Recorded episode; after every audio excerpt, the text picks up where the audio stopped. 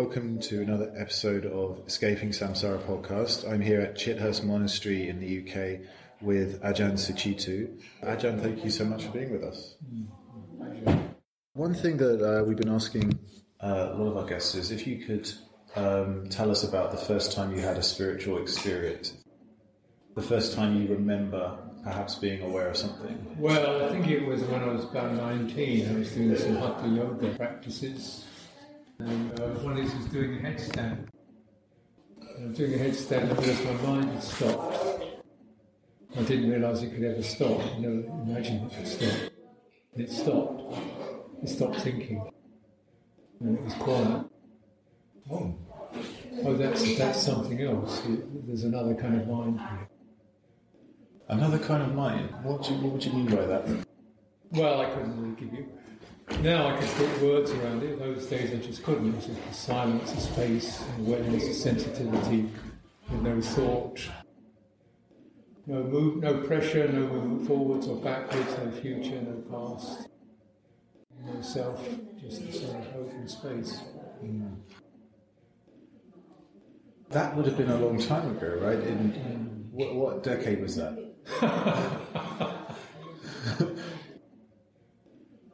Probably late 60s. Right, so yoga wasn't very common in the late 60s in the UK. How did you come across it? I think it was just coming in a little bit. I think the Beatles and Maharishi Yogi and TM was creeping in. And uh, so it's sort of there. And I think I, around that time, I think I'd been to Amsterdam and there was, you know, there was a sort of a budding youth movement, alternative culture. So your first sort of uh, spiritual experience was doing a headstand, a hatha yoga thing. Well, that's, when you were that's younger. one. I think when I was six or seven, I remember recognizing that my parents would die. Ah.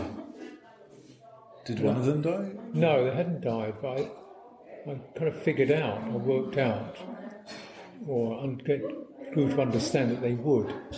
And I couldn't, I couldn't imagine this. How I couldn't, I couldn't handle it. How could these beings who were mountain gods in my life disappear? And surely there must be a way you could stop it. So I asked my brother, and he said, "No, no, really, this is shocking." And then I thought, I'll die also. Dear. He said, Well, it won't happen for a long while yet. Don't worry about it. Don't think about it. And I thought, Don't think about it? is like life changing. How I didn't have the words for it, but it, it, struck me as how, how could you not think about it? How could you not, uh, you know, get that and how that changed your life? And I thought, well, I don't want to get I don't want to get married. Do you have to get married? I asked my brother. Do you have to get married? He says, No, you don't have to get married. That's a relief. But I don't have to have children. No, no, you don't have to. Oh, well, they won't have to grieve. You could call that a spiritual experience. That was when I was about seven.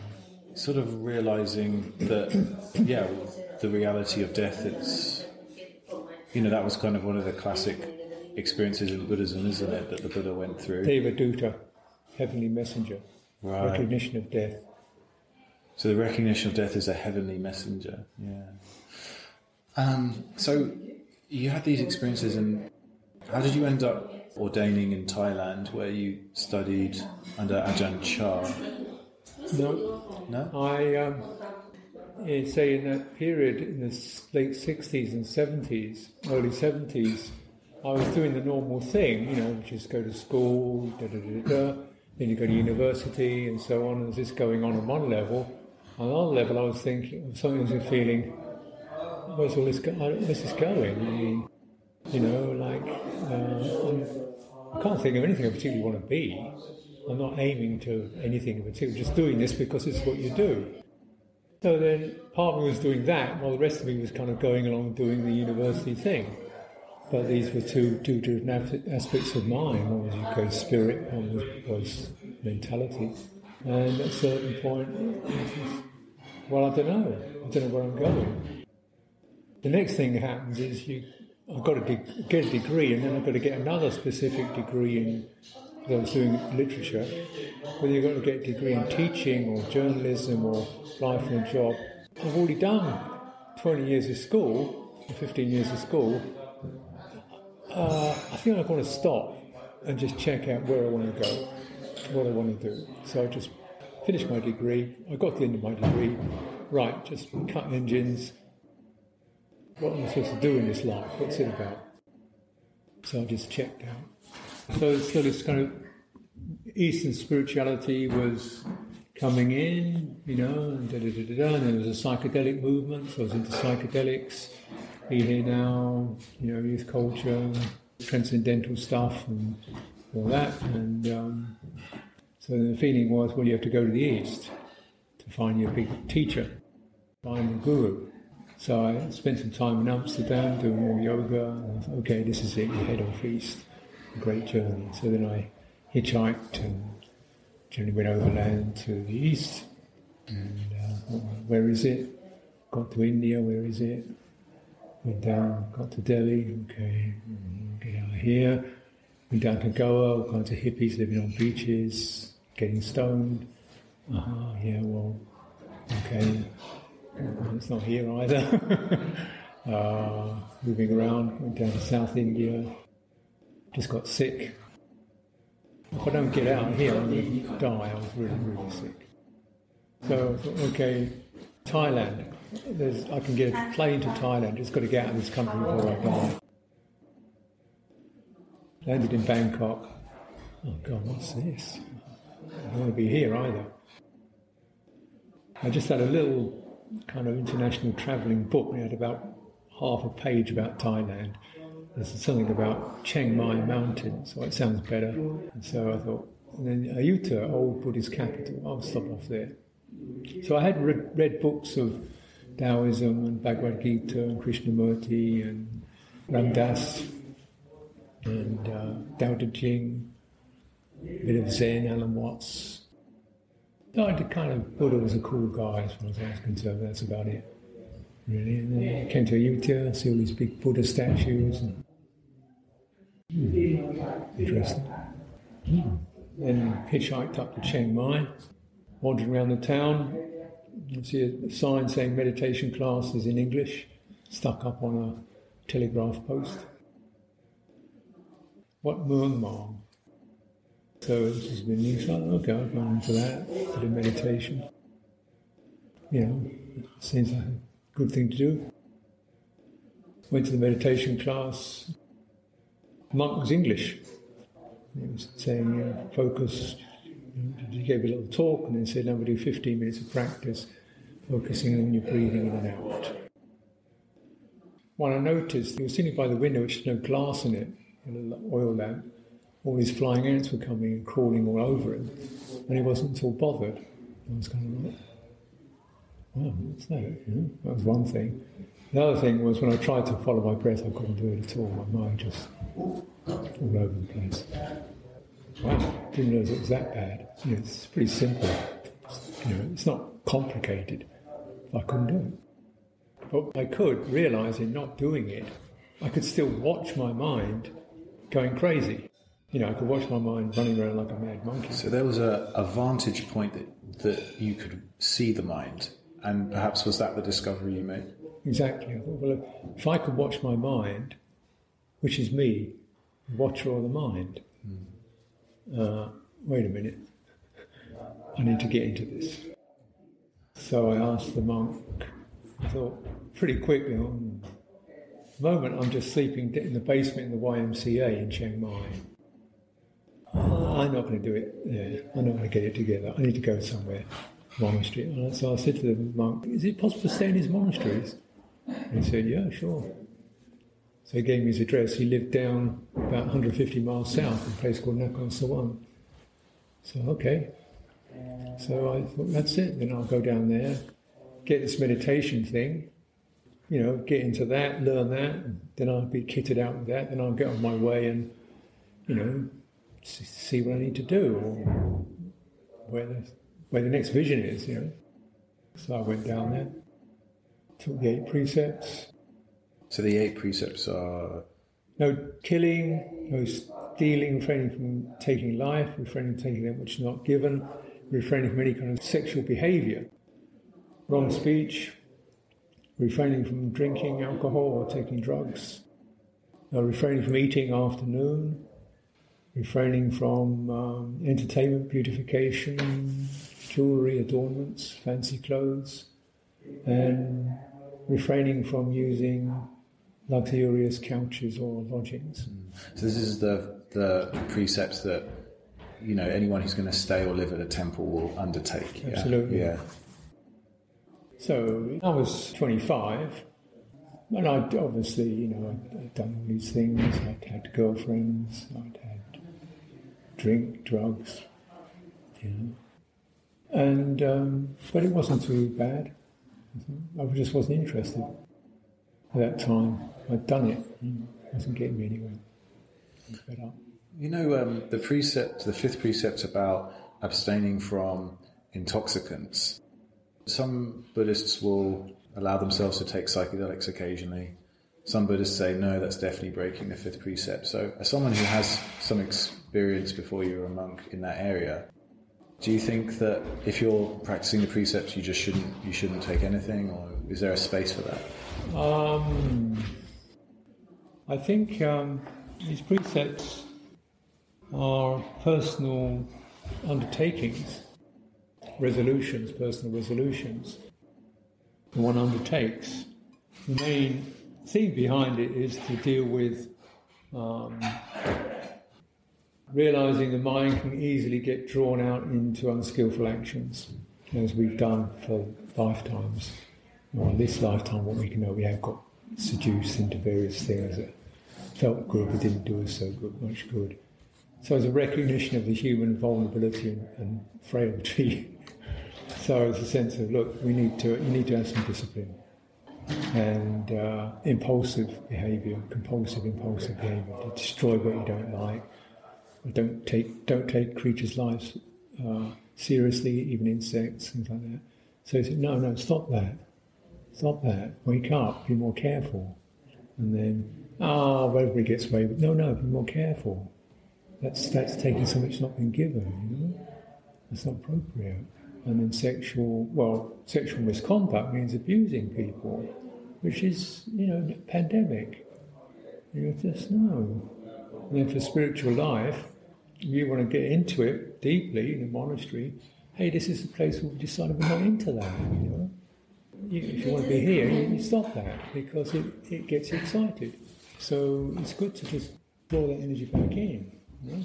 Now, with regard to intoxication, that's a kind of heavy word, but things that basically induce the mind. So, where's the line? Coffee, uh, tea, you know, uh, amphetamines, uh, sleeping pills. You know, they're doing something to the mind, aren't they? Psychedelics. I think actually that's probably, in terms of the precepts, that is bending beyond what the precept really sets up because you're definitely, you know, I took plenty of psychedelics. I found them, I found them at that time very useful. And I'm not, I, am not, wouldn't be morally righteous about it, but uh, I wouldn't do it now. Not because of any moral righteousness, it's not a moral thing. It's a matter of really want to um, just really keep the mind quite naked. You know, see what it is, it's flat, it's bored. It's just deal with it, deal with it, deal with it with the mind itself. Deal with it. Don't doctor it up. You know, maybe a little bit of tea or coffee. That's about it. uh, but if somebody, you know, felt that in uh, using a psychedelic under certain conditions was giving them a different perspective on their mind, could sympathise with that, but I wouldn't, I wouldn't recommend it. Mm, so it seems like you're talking about the intention behind its use. So if you're using Absolutely. it to escape from something. It's an intention, true. So the main thing is, you could say the main thing is the intention. There's also what called a convention, which means, you know, like if I draw a line, then that line is kind of arguable. But if I don't draw a line, you know. Uh, and then say, also say, know, my friends, you know, maybe I think, well, a glass of sherry once now and then is okay, and I can, I can do that. My friend comes, he sees me drinking a glass of sherry, he thinks, oh, drinking sherry is fine, and maybe a bottle of lager too would be a bad idea. And he doesn't have the restraint. Can I model? Can I model something that says, look, I don't see that's doing me any good, I'll stop it. You know? And I model it. I'm not going crazy, but I, I model living without it. I think that's important. Seeing as we're talking about the precepts, maybe we can move on to the paramis, sometimes known as the paramitas, because you've written a, a, really good book on that that I found very helpful. And it's not a teaching that we hear a lot of in Buddhism. It's basically eclipsed by more the meditation that is usually we hear about. So, could you maybe just explain to people who might not know what they are? Just a little bit about them. Paramis are kind of like resolutions, resolutions that bring up um, strength, have strengthening effects on the mind, such a resolution towards morality. So I might say recognizing how we look at the world in general, you know, people suffer because of other people being immoral, cheating, lying, stealing, violating, you know, so therefore all of us can do that. It's not some weird behaviour, it's very normal. I will develop the restraint to take certain principles very seriously and commit myself to those. And that, that that's what I do. So that gives me a focus in my life.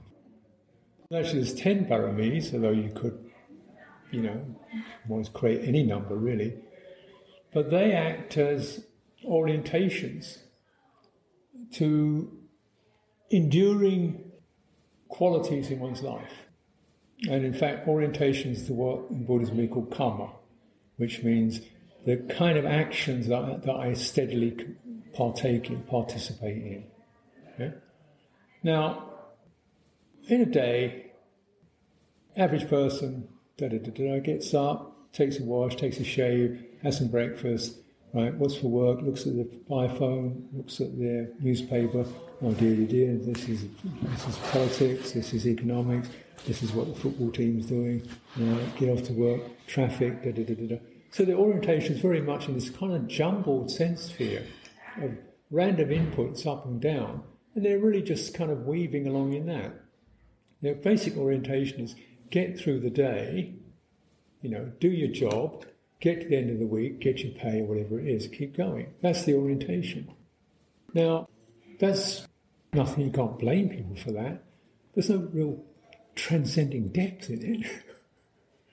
now, if you're orientation towards every day I'm going to practice patience, every day I'm going to practice truthful speech, not exaggerating, not fudging, not prevaricating, and uh, I'm going to practice kindness, like no you know, sniping, no putting people down, no harsh edges, no sense of rebuffing people, but can I look to a way in which I can actually make my presence with other people more, so they feel more comfortable?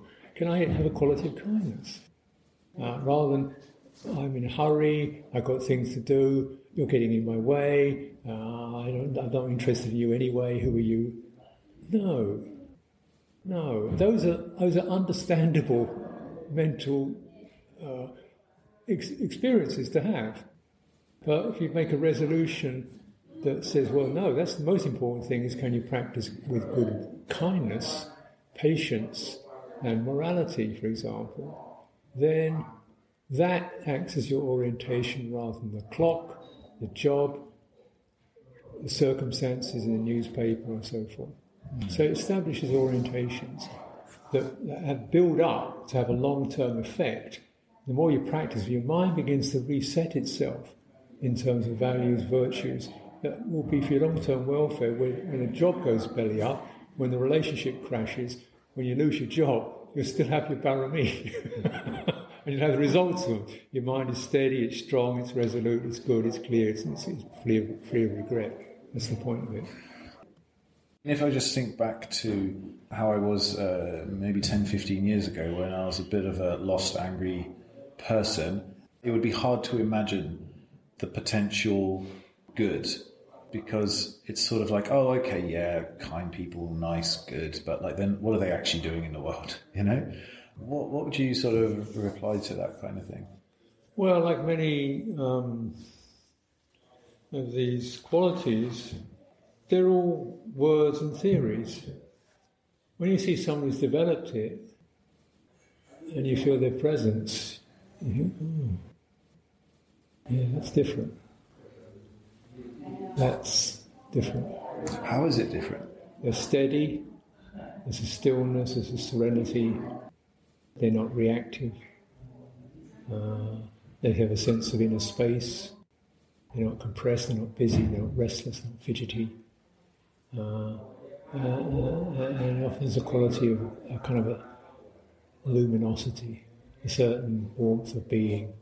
Do you think that's something that everyone would be able to pick up on, or do you think maybe you know some people might be so I don't know busy or they might not even notice? Some people might not notice. Mm. So,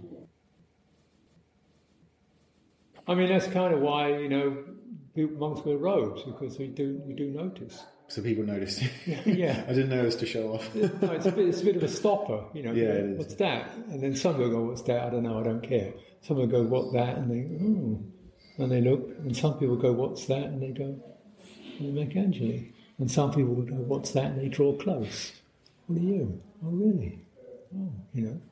So it is, it's like little signs that this is another Devaduta, as a sign of the of this going forth. What was that word? I didn't recognize. Devaduta, like death is a Devaduta, a heavenly messenger. Oh, okay. So the sign of the samana, the going forth person, is a Devaduta also. Right, because in the Buddha story there was five, wasn't there? Four. Four. Okay. Old age, sickness, death, and the holy man. Right, and these are signs that woke up the Buddha to the kind of, oh, okay, there's some things out there beyond my palace and all There's the another things. reality another level of reality other than this thing mm. everybody's believing in. And that's part of the job of the, well, the job, but the, what the figure of the monk or nun is about. This, this is another reality that we're walking in this world. They're like a representative of that kind of. Um, yeah, I, do, I really remember um, maybe 10 years ago, and I was um, like a very lost person, as I said, and I was in London running around and I did see a monk actually, and something kind of sort of propelled me over to just say hello. And I remember his eyes were this kind of other kind of stillness I'd never seen before. And then, okay, goodbye. And then I was back to my crazy world, and that was that. But I remember it. You remember it? Yeah. Yeah, I mean, I knew a guy who was a heroin addict, and he met this Tibetan Lama somehow, coincidentally, and what's that? You know? And you, you get it. You get it almost immediately, non-verbally, you get it. And he kicked his, his heroin and he turned around and he became meditating. Just and the, and the, triggering point was seeing this one Tibetan monk. Mm. Paramis, maybe we could just name them as generosity. Well, we have generosity, yeah. giving and sharing. Uh, it's both giving and also sharing. Giving of material food, giving of hospitality, giving of medical support, giving of advice. So, four kinds of giving. There's morality, which generally means refraining from killing, stealing, sexual misconduct, lying or false speech, and intoxication. Then we have uh, wisdom, discernment. Isn't there renunciation in there? Renunciation, yeah. yeah. The sense being able to let go and simplify your life to move in the opposite direction of the consumer, hmm. consume less. So moving in the opposite important. direction of the consumer, more in a kind of, I don't need that. Exactly. Why, right. Which is actually a, a, real source of freedom in today's society, where it's much more in the other way, isn't it? It's absolutely pivotal. Basically, unless there's a good degree more renunciation in this world, we're not going to survive. Yeah, because renunciation gets a bad rap. People kind of see as just some kind of, you know, uh, flogging yourself like the old monks used to do a thousand years ago. But yeah, it is a little bit different. What would it mean to you, the renunciation aspect? Well, as soon as you use an English word, you already you already put it in, the, in a in a kind of the wrong cultural framework. Nekkhamma means moving away from sen- sensual indulgence. Moving away from sensual indulgence. Yeah. Mm. So sometimes renunciation sounds kind of like hair shirts, but this is really, I would say, differentiating wants from needs. If you really get down to your needs and you really ask yourself and you get it down, what do you really, really need? It's going to get pretty simple. If you go into what you want, it's going to get pretty complex. and it'll grow. get down to what you really need. Well, I could get I could get by without that. I really, yeah, I could get by with that. It's going to get down to a very simple handful of needs, and nekkhamma is operating around needs rather than wants. And so, from that place, you feel a sense of it sets you free because there's this pull of the sensual world and the material world, and, I, I'm fine without it. I'm, no, I'm fine. I'm okay. I'm okay. I'm contented without it. And really, that that's kind of like considered to be almost like a a change of tide. Instead of more, more, more. No, no. I'm, enough, enough, enough. Uh, because I've got enough spiritual strength in myself to feel adequate and comfortable in myself. It only becomes possible, really possible, when you have some spiritual development. Um, so spiritual development would, would mean a meditation practice, I suppose. You could say of the time. meditation practice, any, any cultivation, because you've got a stronger heart, you feel warm, you feel happy with yourself. If you've got morality, you've got less regrets, less difficult energies to deal with. Uh, you feel more straight and true. You've got good friends. You you know, there's nothing you have to fudge. So your heart feels quite strong and steady. And therefore, I don't really need that. I don't really need that. I can get by with that. Actually, this is too much hassle. I'd sooner feel be with myself. as fine. So it's it's sort of like a slightly advanced uh, practice that someone might think about practicing if they were already, you know, doing a, a, a good sort of yoga meditation practice. They're already, you know, thinking about morality, practicing morality. Then looking at renunciation might be a good, might be an appropriate time to try that. Then, Yeah, absolutely. So that's Absolutely, because you, you know, if you, you do develop chitta, heart, mind, spirit, then it's the case that you just think, no, this this other stuff is just like it's like you've got a cake already. You don't want five loads of icing on top of it. It's just too too much. Why bother? It's just like you know, larding up something that's already pretty full already.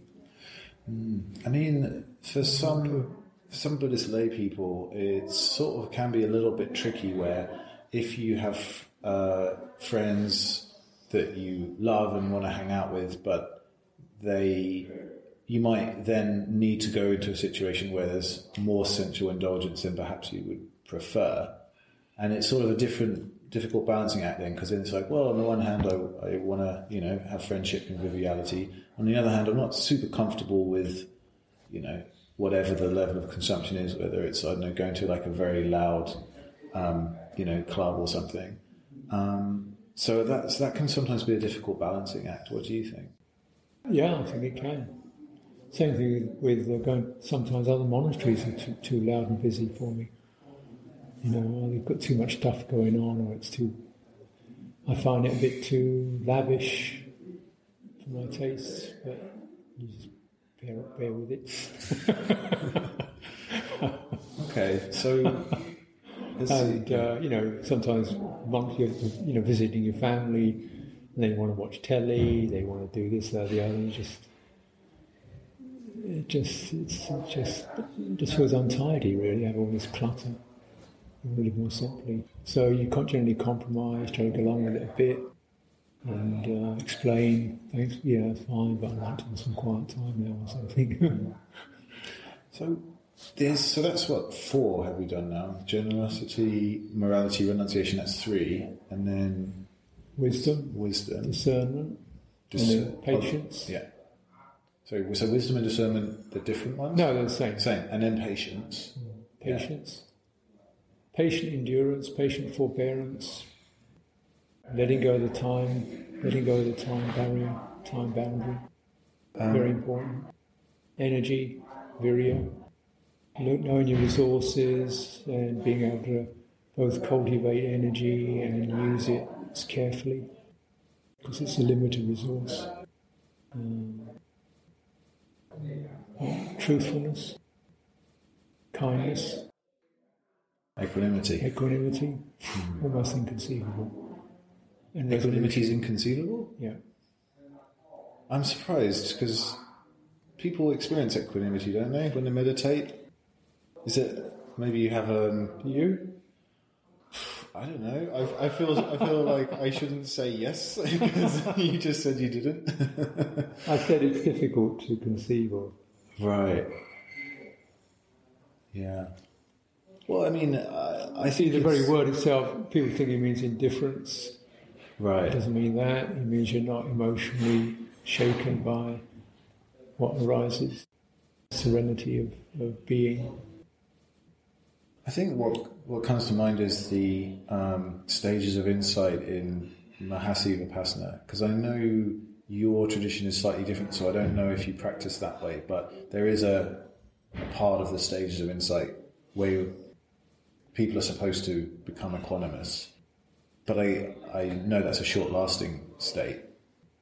Would you say people passing through that stage on a meditation retreat would you say they're experiencing equanimity for a short while at least? probably. But um, we're looking at something that's much more broad range, which is certain.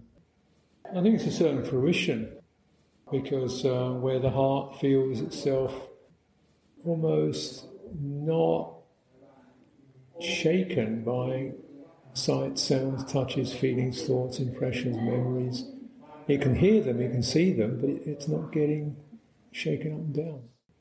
Yeah, a special quality indeed. Um, Uh, for example, the Buddha said, well, when you're fit to teach a group, he says this is what when a person's fit to teach a group.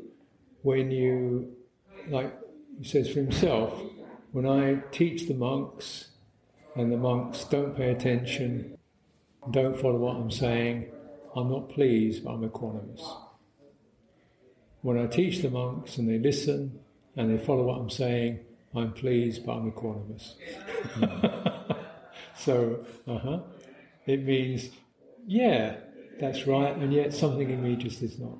he's not ego invested in their reaction or development. You're not into results of any oh. kind. It doesn't pick up results. It's just I'm beyond. I'm beyond that. Hmm. I'm beyond results. I'm beyond cause and effect. You and know- that kind of equanimity, that is profound. This is not just feeling like you're in a cool space. This is this is very profound. Hmm. So is that kind of the the top of the the, the paramis? You sort of something Yeah. you get to after a lot of practice of the other ones, perhaps. It's it's put its place as the last one. So you know, generally equanimity is given a very high place. The seven enlightenment factors, it's the top of those. The equanimity. So the enlightenment factors in Buddhism are the qualities you need to become enlightened, I suppose. Yeah. And but you need those qualities in significant amounts, right? Yeah. Starts with mindfulness, crystallizes around samadhi, meditation, and it, it's completed in equanimity, which is a very much a wisdom development. You know, something you has definitely shifted to another place. About the paramis, some people are talking about the limitations of uh, Buddhist practice in uh, the world. A lot of people will be meditating, and then if you're, you know, one of, if you're following the five precepts, you'll do that. So basically, you're a meditator, you're a moral person, right? But then um, people kind of go, well, isn't there isn't there sort of something else? Shouldn't there be more engagement in trying to change some of the structural issues in the world? And it seems one answer to the paramis could be an answer to that. Absolutely. It seems to be something that takes what is a internal sort of something that you do by yourself, meditation perhaps, and then it sort of takes it out into the world. And, and how do you see that process happening or working?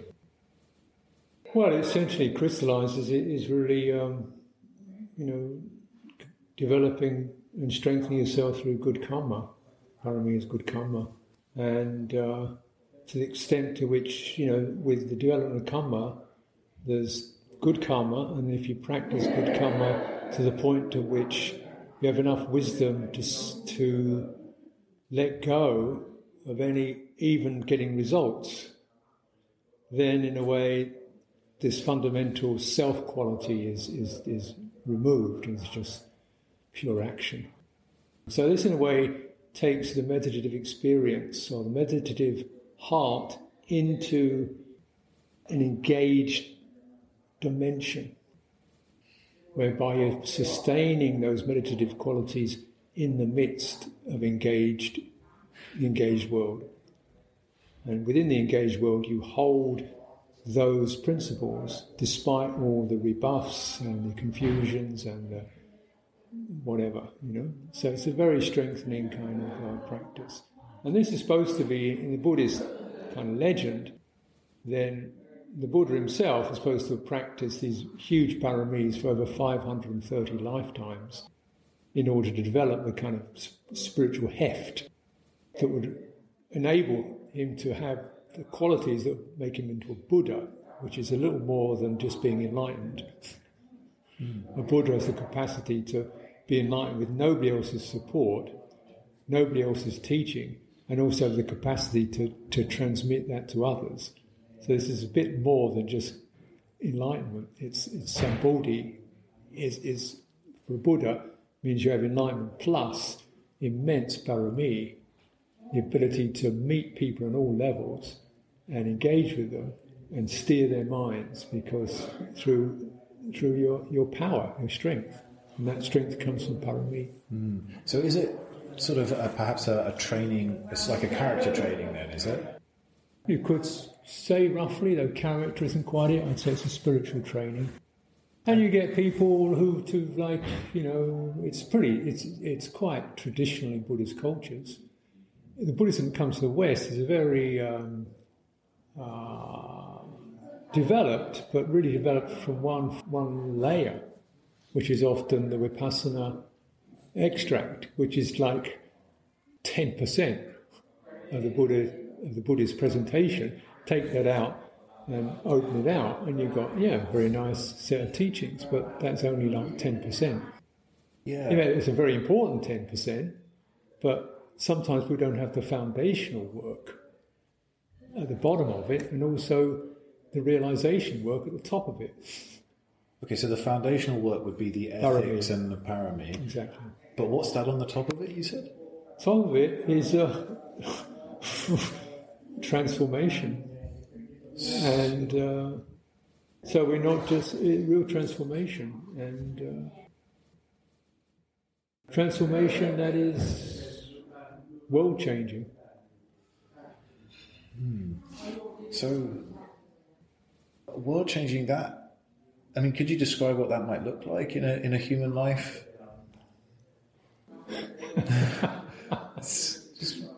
Maybe it's a bit specific on that. Um, well, something that begins to change a culture. To some extent, monasteries have that effect. Monks have that effect to some degree. They definitely create a ripple in the culture. But if you multiply that a hundred times, you know, that's a transformational effect. Uh, transformation effect might be that the ruler of, the, uh, ruler of that nation, you know, pays respects to the Buddha, takes on Buddhist values, and begins to live those values. So the whole nation is, is affected in that way. Um, transformation effect in that this teaching is not localized to a particular nation or culture, but other nations and cultures can also pick it up and translate it into their own local terms and still get, you know, powerful effects, powerful transformative effects. So it's not, it's not even Buddhism. It, it's beyond that. About this ripple effect, I mean, it's something that intuitively you would sort of go, yeah, well, that makes sense. Um, but you know what happened in Myanmar, you know, staunch Buddhist country, and they had a genocide, and there was a lot of people who had some pretty deep meditative training were involved either in denying that or whatever. So that's something that that I think has like rocked a lot of people who sort of believed that meditation was something that really could take people beyond that sort of behavior. Hmm. What do you think about that? Well, I don't know. too much about it. I know I know what I hear, and um, naturally I'm not. So I'm sure that what I hear has certain some of the truth in it. Well, I worked on the UN report for it, so I saw a lot of evidence for that. Yeah, yeah. Yeah.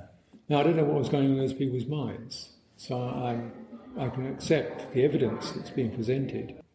What was going on in people's minds, I don't know at all. But I do know, well, I'm, I'm conscious of the fact, well, I call it a fact, that um, what we have now, over time, almost inevitably, is you have Buddhism. The Buddha didn't teach Buddhism, he taught Dharma. So the Buddha didn't teach Buddhism, he taught Dharma. Yeah, Dhamma, which means truth and purity. That's kind of true, and yet people definitely want uh, images, icons, standards, lifestyles, a, a culture. And culture is a, is a very helpful means whereby some of these really transcendent, difficult to verbalize teachings get, can get embedded at a fairly folk level, where people can, oh yeah, Buddhism means temple, means stupa, means pagoda, means monks, means chanting this, that, and the other. This is this is the shtick, you know, and we want that. And if that gets threatened, we get upset. Yeah. Um, and so that come that comes in, and then nationhood comes in. You know, we're a Buddhist nation, and we've got all these Buddhist nations around us. We're going to get, we're going to get swamped. We've got to stand our ground. And clearly, what happened has happened in, well, you name it, British colonial power. All those Buddhist countries are either taken over by the British or the French. The Thais were the only one who kept their own thing until they could look around and recognise, hey, you know. Uh, and so if you're a, if you're in Sri Lanka, then your Buddhism got supplanted by Christianity. Your children to go to to missionary schools, um, education English, this kind of thing. So Buddhism got kind of sidelined. So there was a, and same thing in Burma. Um, I know I don't know all the details, but that's the general story. So then Buddhism became a kind of rallying cry for our nation. We are Buddhist. So then you get a certain tension, a certain energy going into Buddhism, which is not what the Buddha taught. You can understand it, you can sympathize with it from a personal, local, cultural thing, you know, as we see in Britain. You know, we're British. You know, nobody knows what it is, but we don't have foreigners here. Even though we're all foreigners. you know, it's this kind of funny thing that occurs when people get very nervous about their boundaries. And you get something like Islam, again, you know, I don't. But in history, Islam has devastated. You know, it swept Buddhism out of India. It slaughtered people, thousands of people. And so people were very anxious about maybe getting overwhelmed. You know, there's very powerful Islamic countries, lots of money. You know, the, the mosque comes into the village.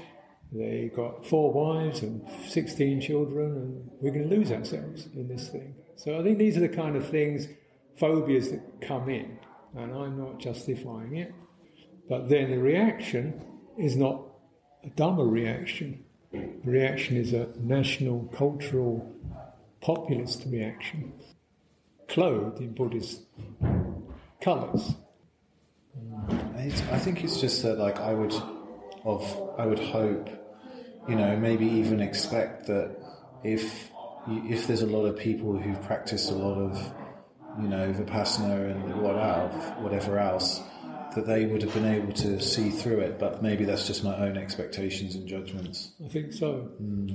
Yeah, I think, uh, I don't know the degree to which people had practiced meditation, but the problem also can be with meditation is it gets get very compa- compartmentalized. Well, that's Just like you go to church on a Sunday, do your chit prayers, and you go out and do the rest of it. Same thing, you go to the temple on the Uposatha day, do the holy duties, and then you come back and do what you're doing. Uh, you go to a meditation retreat, get nice and calm, get into this. And if it's too specialized, you think, I've got the, the sixth jhana on the, that level, therefore I'm this, I'm fine. And that gets compartmentalized, it's not integrated into a kind of daily life scenario. It gets too specialized, and it gets too, too clad in jargon to translate into this means, you know, daily life. You know? And so you're not really looking, in, you're only looking into the mind in a very specific scenario when you're sitting still in your cushion looking into your mind. When you're moving around shopping, you're not looking into your mind because that's not meditation. Right? Well, that's the problem. That's why I really, I, you know, personally, I'm very cautious by using the word meditation. You know, I teach it. How come? Because people compartmentalize. They think it's something you do on the cushion. And nothing else. So, what is it? How is it beyond the cushion? Call it cultivation. You cultivate, you cultivate parami, you cultivate peacefulness, you cultivate virtues, you cultivate constant awareness of what's coming up in your mind. And you cultivate. And what, what wholesome qualities, you seek wholesome qualities. So, one way I've been trying to develop the parami is I have um, I have a habit app on my phone, and I put in. Uh, so I'm working on generosity right now. So I put in generosity, and then every time I do something generous, I like press a like a kind of tick, and I get a tick on my phone. You know, and um, you know what? It's it's a very banal thing, but it's the best I've come up with because what it has helped me is it's helped me recognize when I'm being generous and when I'm not being generous. And that recognition, I think, is, is probably a good place to start. Um, do you have any other, I don't know, tips or, or ideas on how people might be able to sort of start looking at these kind of character or karma sort of improvements in their cultivation? That's a good idea. I mean, I think what you're doing sounds like a very good idea. But also to notice it in other people, like she, did, she didn't have to do that, she did that.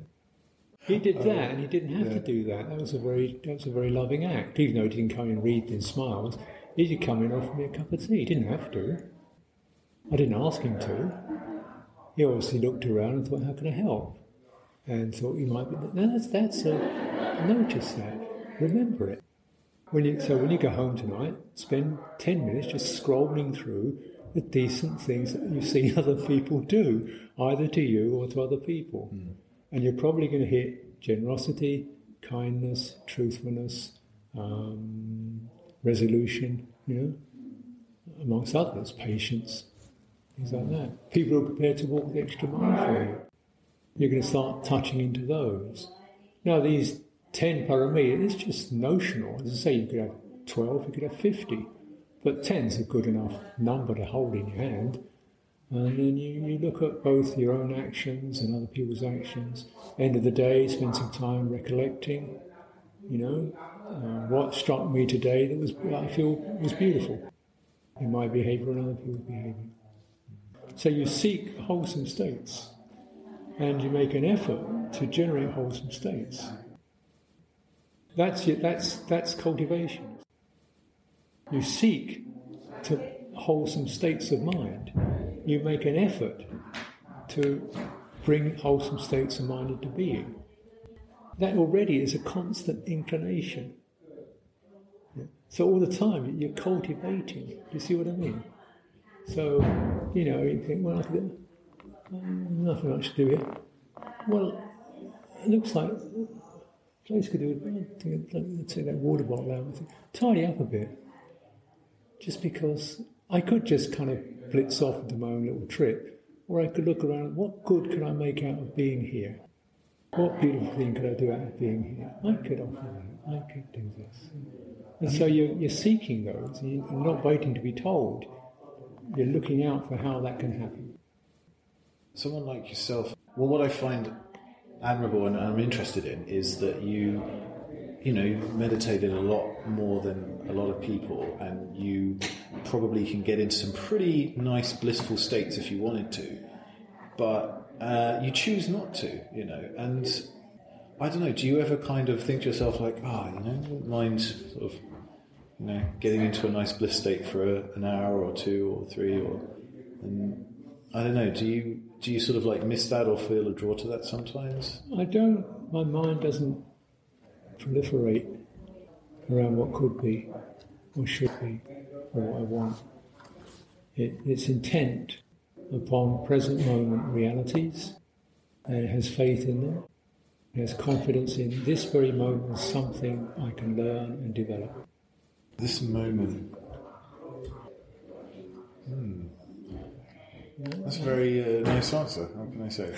Um, and we'll see how it goes, you know, Yeah. because things will change.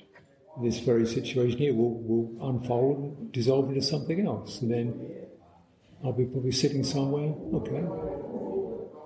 Here we are. Until something else comes up, you know.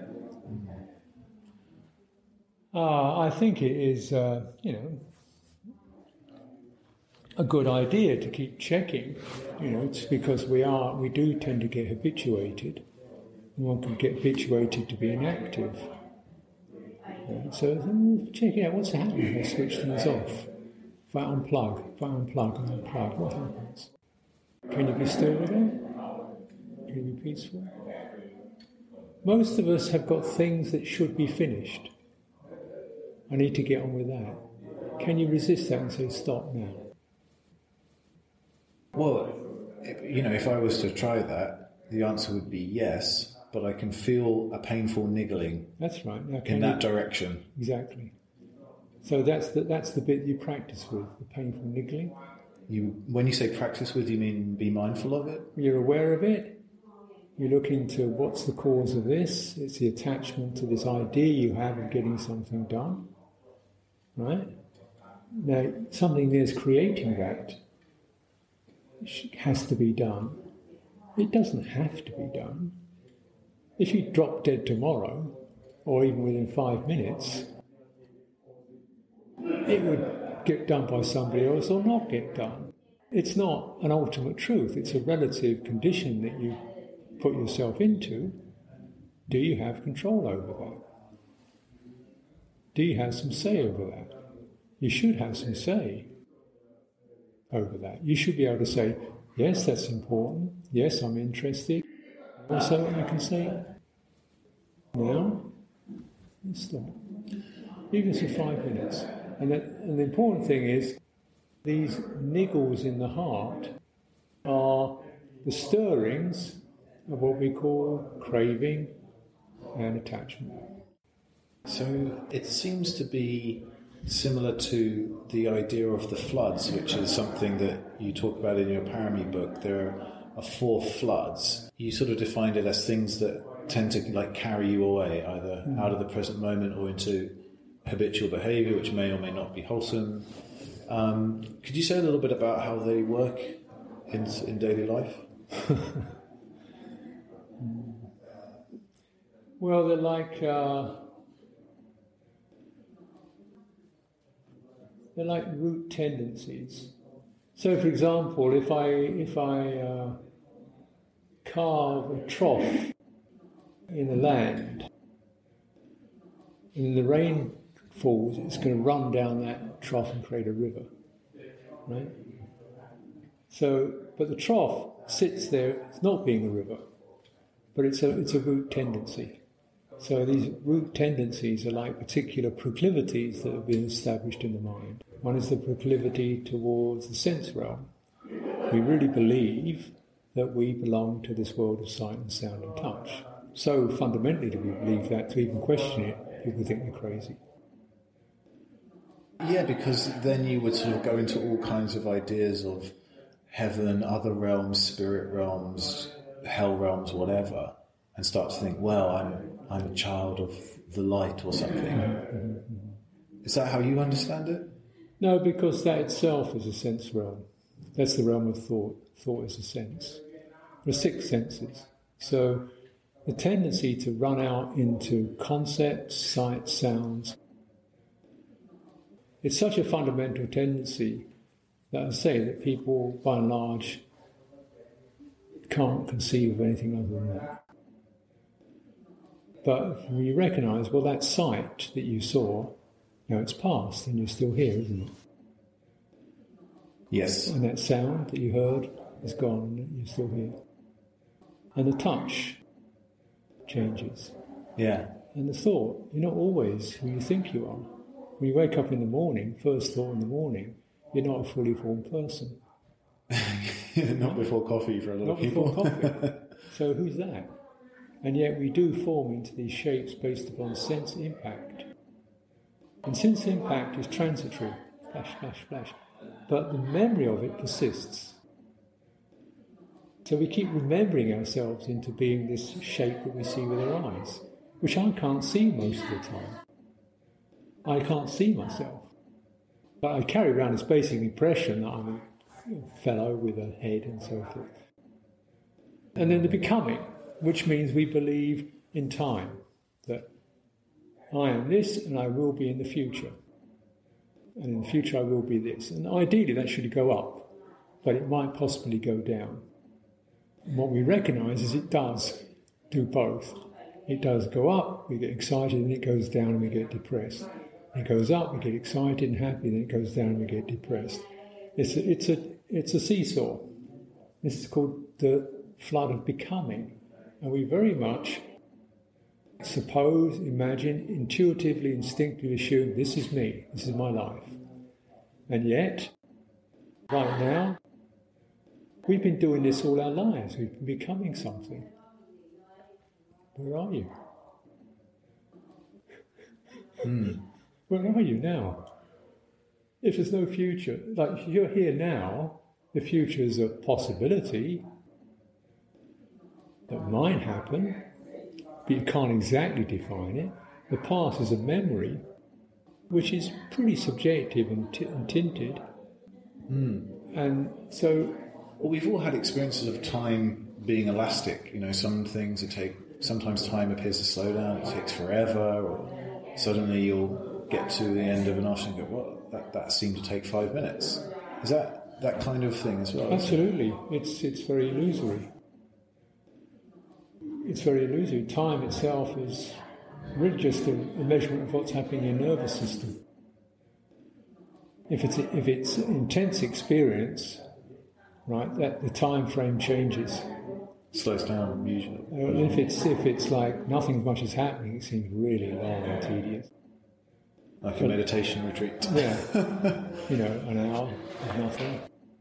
If it's extremely pleasant, it's a very short time. uh, so, degree to which we're excited speeds time up. So, time is really a, a felt experience of time. It's just a measurement of what's happening in your nervous system. Of course, we have clock time, but that nobody operates according to clock time. Yeah, you've got the circadian rhythms, uh, It's, digestion. it's a complete abstraction. You know, if you say eight o'clock, you probably can imagine what that signifies, but that's just a number. And we run according to these things because it's it's a work structure essentially to get people to work on time. Though that's construction, but the movement of going on, which is pretty under, felt as this is the norm, but what is it that goes on? The nervous system. I guess that's changing as well, right? Everything is changing, but does it go on anywhere? That's a tough question.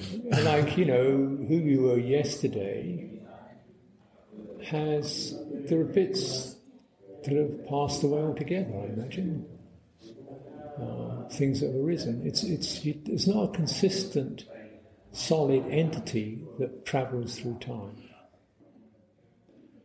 The thing that often seems the most solid to me, even though I know it's not, is this kind of orientation, the body orientation.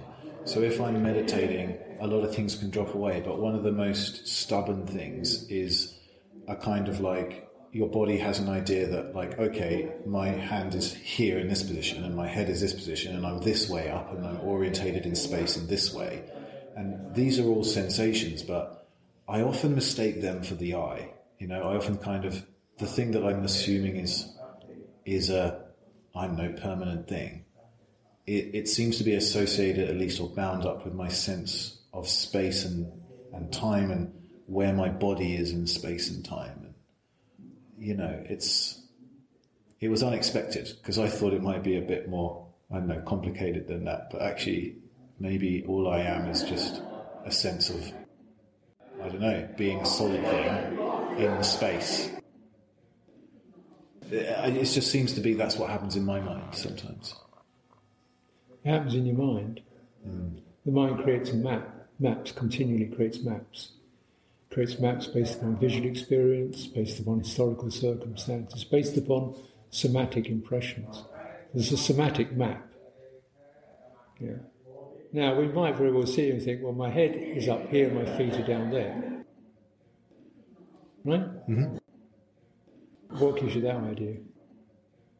sensations, isn't it? If I have my eyes closed, there are sensations that I would sort of go, well, these are the sensations of my head, and these are the You- sensations exactly. my feet. You translate it as that. The sensations don't say that. Hmm. Sensations just throb and pulse. They don't say, I'm north or south or east or west, up and down. They just throb and pulse. Your mind interprets them as that's that location. Your mind creates the locations. Not your thinking mind, but your instinctive mind, your body mind. It's, it's, it's, a, it's a creation. It seems very deep in there, very instinctive, as you said. It is. Yeah. It is. You know, you can lose a limb and still imagine it's there. So it could be interpreted as a permanent self, but it isn't. That's the message, right? It's a foundation for that that the self gets built upon. But even then, it's changing. You know, if you if you get sick, it goes strange. If you uh, get jet lag, it goes strange. Um, the body map can be quite quite radically disoriented, confused. If you're frightened, it changes to if you're happy. Frightened person is generally quite a tight, narrow body impression you know, shaking and cold. Happy, joyful person feels quite expansive. Yeah? Uh, that's really just a recognition that at the fundamental level of energetic mapping, the body and the mind are not separate. So just sort of coming back to the parami, how does the parami help? Well, because you, with parami, you, you determine a form for your mind. This is going to be a virtue form. So the form is um, generosity or truthfulness, something like that. Yeah, and a certain you, you sustain it, you hold it. Now, if you really contemplate the form of your mind, when it's devious, it's sort of slippery and slidey. When it's fudgy, when it's hard and narrow and pointy, like an arrow, when it's soft and yielding and spacious, you can feel there's different forms, different shapes of mind, aren't there?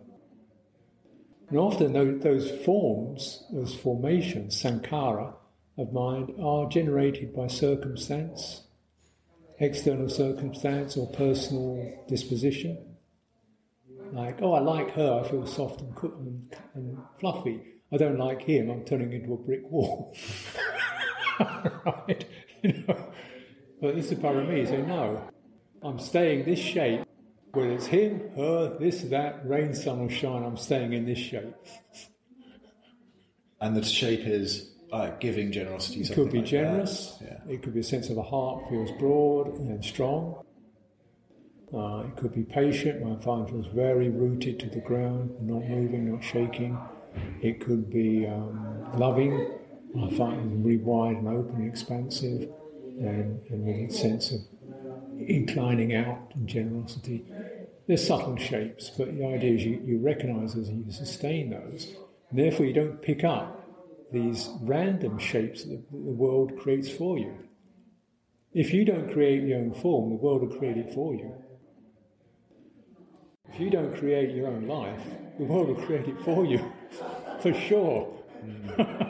and it won't necessarily be to your advantage. That's also for sure. it's going to be a life of dodging and weaving and rushing and pressure and, you know, that kind of thing. Yeah? But these parami, you're taking hold of that, that potential and you're saying, no, I'm going to hold this shape even as I cycle to work, even as I talk to people, even as if I, I get snapped at by people, even if the pressure goes on, I'm sustaining this form of patience and goodwill and virtue and truthfulness through that. The result is that I'm now I'm serene because this stuff no longer impacts me and shoves me around. Yeah. Do you think with the meditation, it's almost like a little bit of a chicken and an egg thing where some people might think that it's better to meditate, get some strength and resolve and be able to recognize your mind states and then then you could sort of practice the paramis or but then, you know, some people say, well, better to have like a good foundation so you're not running around and getting drunk and whatever and, and then practice the meditation. For me personally, I started the meditation before anything else. But I know perhaps in some traditions they might want you to practice perhaps some ethics first. Absolutely. Yeah. Do you think it matters? Ah, it's what, what, what, what, what your mind takes to. Most people in the West, they take to the idea of getting some calm and some insight, so they go for that uh, because they're starting when they're 25. People in the East are starting when they're six. They're starting to learn generosity, you know, uh, because they see their mothers giving food out to the monks. So that's what they do. And even when they're nine months old, the mothers are putting a spoon in their hand, and teaching the kid to do it. and so, certainly in traditional Asian training, your primary thing will be parami. You know, that is when you're seven years old, you go and help the monks do some service. You know, cultivate patience because you're a restless young kid. Cultivate patience and non-lying and non-fighting and non-squabbling with other kids. Go to the monastery, they, they'll teach you that. And uh, then, you know, if you really get steady in that, then we'll, if that comes up, then we'll start to hone that into meditation. Still, there might be a little bit of meditation, like 15 minutes or so, uh, recollecting, and then so you generally mix the two together. Mm. You look at Rahula, the Buddha's own son. He'd been a, something like a maybe something like a bhikkhu for nine years before they even taught him anapanasati. That's uh, another form of meditation. Yeah, yeah, mindfulness of breathing. Yeah. When he was a novice, the Buddha told him to, you know, uh, to not lie and to not, you know, taught him morality. In the exhortation to Rahula, the Buddha teaches him about basically morality. And then the next one is a, is a greater exhortation by was Sariputta to the Buddha's son. Rahula was um, 20 years old. You know, he'd been kicking around nine, ten years mm. before he got into meditation. Yeah, how old was he when he was taught meditation? Oh, must have been 20. Right. Uh, maybe I can just ask you the last question. How do you see the spiritual world today from your vantage point? You know, how do you see it developing, humanity and everything? you knew you were about to laugh I wish I did. I wish I did. I uh, well, how do I see it? I think uh, you know spirituality is a natural process for human beings. It's quite natural for human beings. The expression of it depends upon all kinds of circumstances. So the expression of it can be because of traditional teachings that been given that, that awaken the heart. You think, oh yeah, that's true. Right, yeah, I want to do that. Examples, oh yeah, I want to be like that. There could be things like old age, sickness, and death. You suddenly go, hey, I've got to get serious. Something beyond this. So those are pretty constant messages, which can still cause awakening in the West, in the modern world. I think we're at a point also where there's a big growing realization of planetary crisis. You know, not just a tiff with your neighbours, but like, hey, you know, this whole show could go really bad. I think wherever there's that, there's also the possibility of a spiritual awakening. Because it's an, it's, a, it's an example of the Devaduta. The planet is now in sickness and death, mm. and we'll go down with it if we don't look after ourselves. So the expression of it might be more Yes, we'll meditate, yes, but there's something a little bit not exactly Buddhist, not exactly Christian, not exactly, all those are fine. I can be with that. Not too concerned about the details of the culture, I'm concerned about the message of, of uh, renunciation, living simple, I'm concerned about the message of compassion, helping each other, tolerance, tolerating other people, even expressing morality towards creatures, not just my family, but to insects and bugs and things. And I think those are very potent directions. And, and in fact, at a certain point, too much traditional teaching always gets in the way. As we can see, unfortunately, you know, you know, I think Buddhism has got some wonderful teachings, but at the same time, as you've seen in Myanmar, mm, you know, things can go wrong through to attachment to, to the external form of Buddhism. So uh, I, I, uh, I'm aware of that. So I don't think we have, you know, spirituality is going to be everybody's going to be a Buddhist. I don't think that's suitable or necessary or, or, or advisable. I, I, I, think, you know, there's going to be Dharma. Sort of universal truth. Universal truth of, yeah. of compassion, clarity, virtue, uh, and that maybe finds topical expression in our in our relationship to the planet, other creatures, into each other in this particular time. Mm. And hopefully, you know, some of these Buddhist teachings can help to nourish that. Well, uh, Ajahn Sucitto, thank you so much for, for being with us and sharing with your, your experiences and your wisdom. You're welcome.